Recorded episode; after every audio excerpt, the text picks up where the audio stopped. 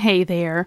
We have busy days, and learning to manage your time can help you feel less stressed and overwhelmed, especially as you add in searching for colleges into the mix. Between your work schedule, household tasks and activities, your students' schoolwork, their extracurricular activities, volunteer work, family time, and other responsibilities, your days and weeks are full. Throw in taking care of yourself, not knowing where to start or what to do next with the college search process, and having difficult conversations, and it becomes so much easier to put that college search to the side. When you learn how to manage your time and prioritize all of the tasks and activities, it's going to make that college search seem so much easier. Hey there, I'm Courtney, and I'm the founder of Confused to College Ready. With over 15 years' experience as a mental health therapist turned school counselor, I am bringing my experience and expertise to help you navigate the college search experience. My goal is to serve students and their families and unlock the secrets to college searching. Stay tuned.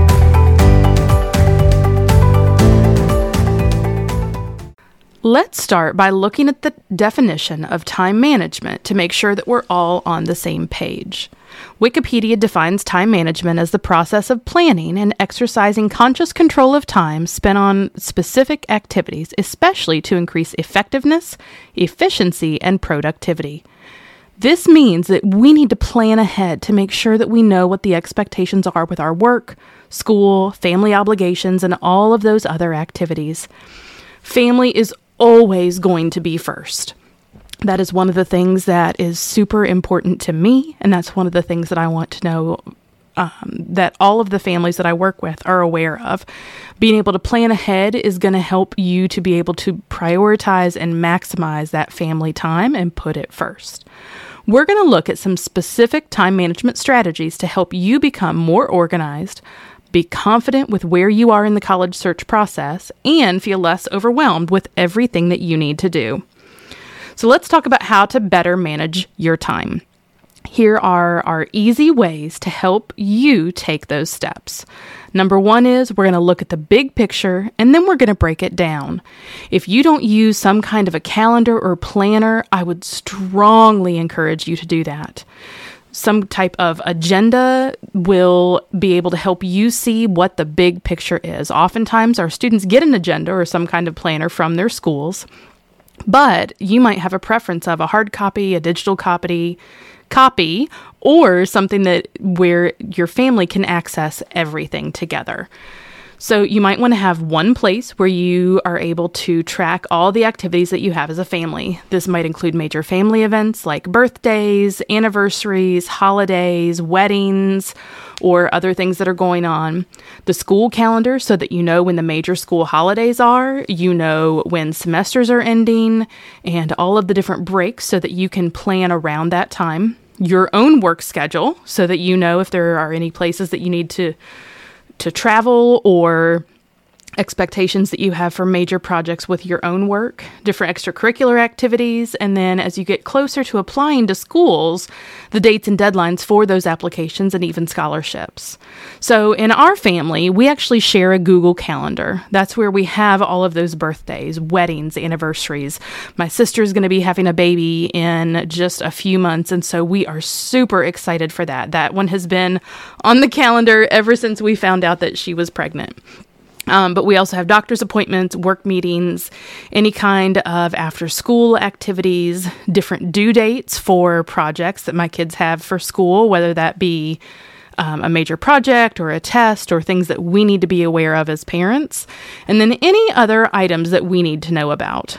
We also color code those events or appointment types so that we can see at a glance what we need to do who is it that has that meeting after school? Does that, if it's me, then does my husband need to go pick up the kids, or is that something that it's going to finish soon enough that I can help out with that?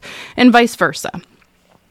When we plan ahead, we also are making sure that we won't miss anything. The worst feeling that we have had is knowing that we've missed some type of date or deadline.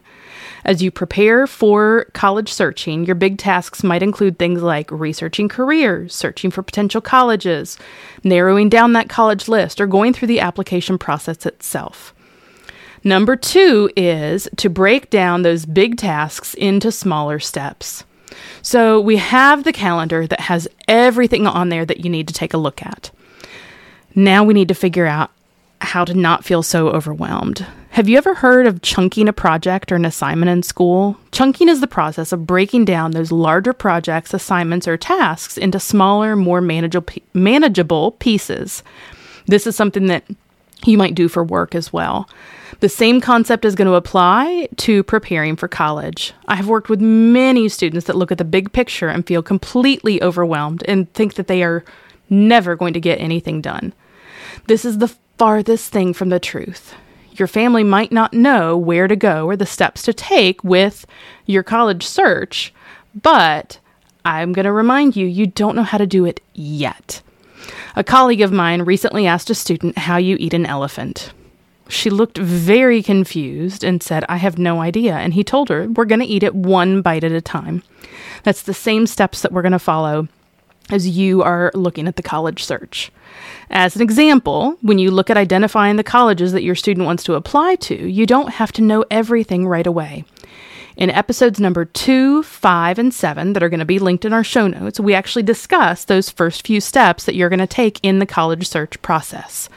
So you take those smaller steps and then you plan those out into your calendar and have some set dates and time limits. And we'll talk more about that in a minute. The families that work with me for one on one coaching, we do go into more detail and give you specific tools to help you see what you need to do in each of these steps and helping you to prioritize that. All right, so number three, we're going to look at due dates and we're going to set some time limits. So, you want to be able to stay ahead of schedule with your tasks. You've got enough things that are going on with work. You don't want to have to feel like you're staying up until midnight to get everything done with these college deadlines. At the same time, I know some days we come home and we are exhausted. We don't necessarily want to feel like working on those tasks that we need to or that are on the calendar.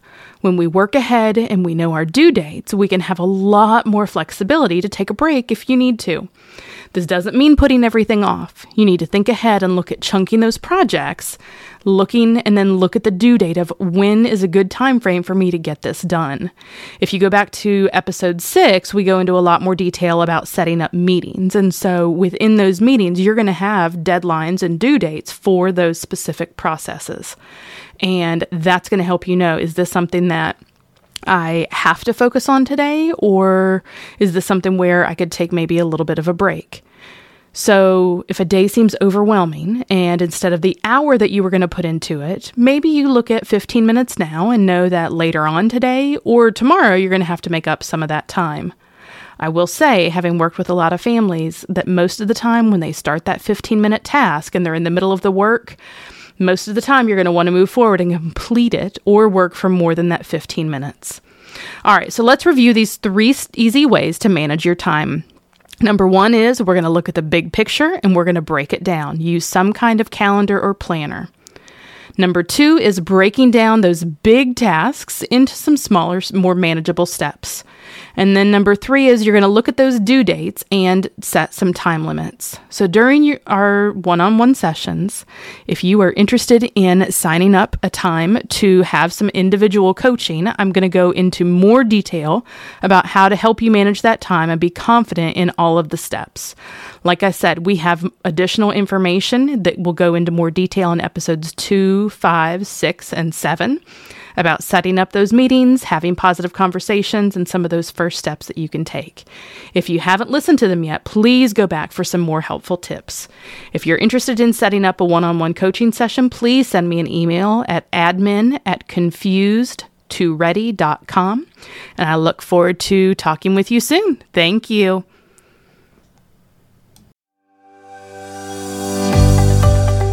Thank you so much for listening to our podcast. Please subscribe so you don't miss any future episodes. You can find us on Instagram and Facebook at Confused to Ready and download our free guide on how to start or expand your college search at confusedtoready.com forward slash how to start.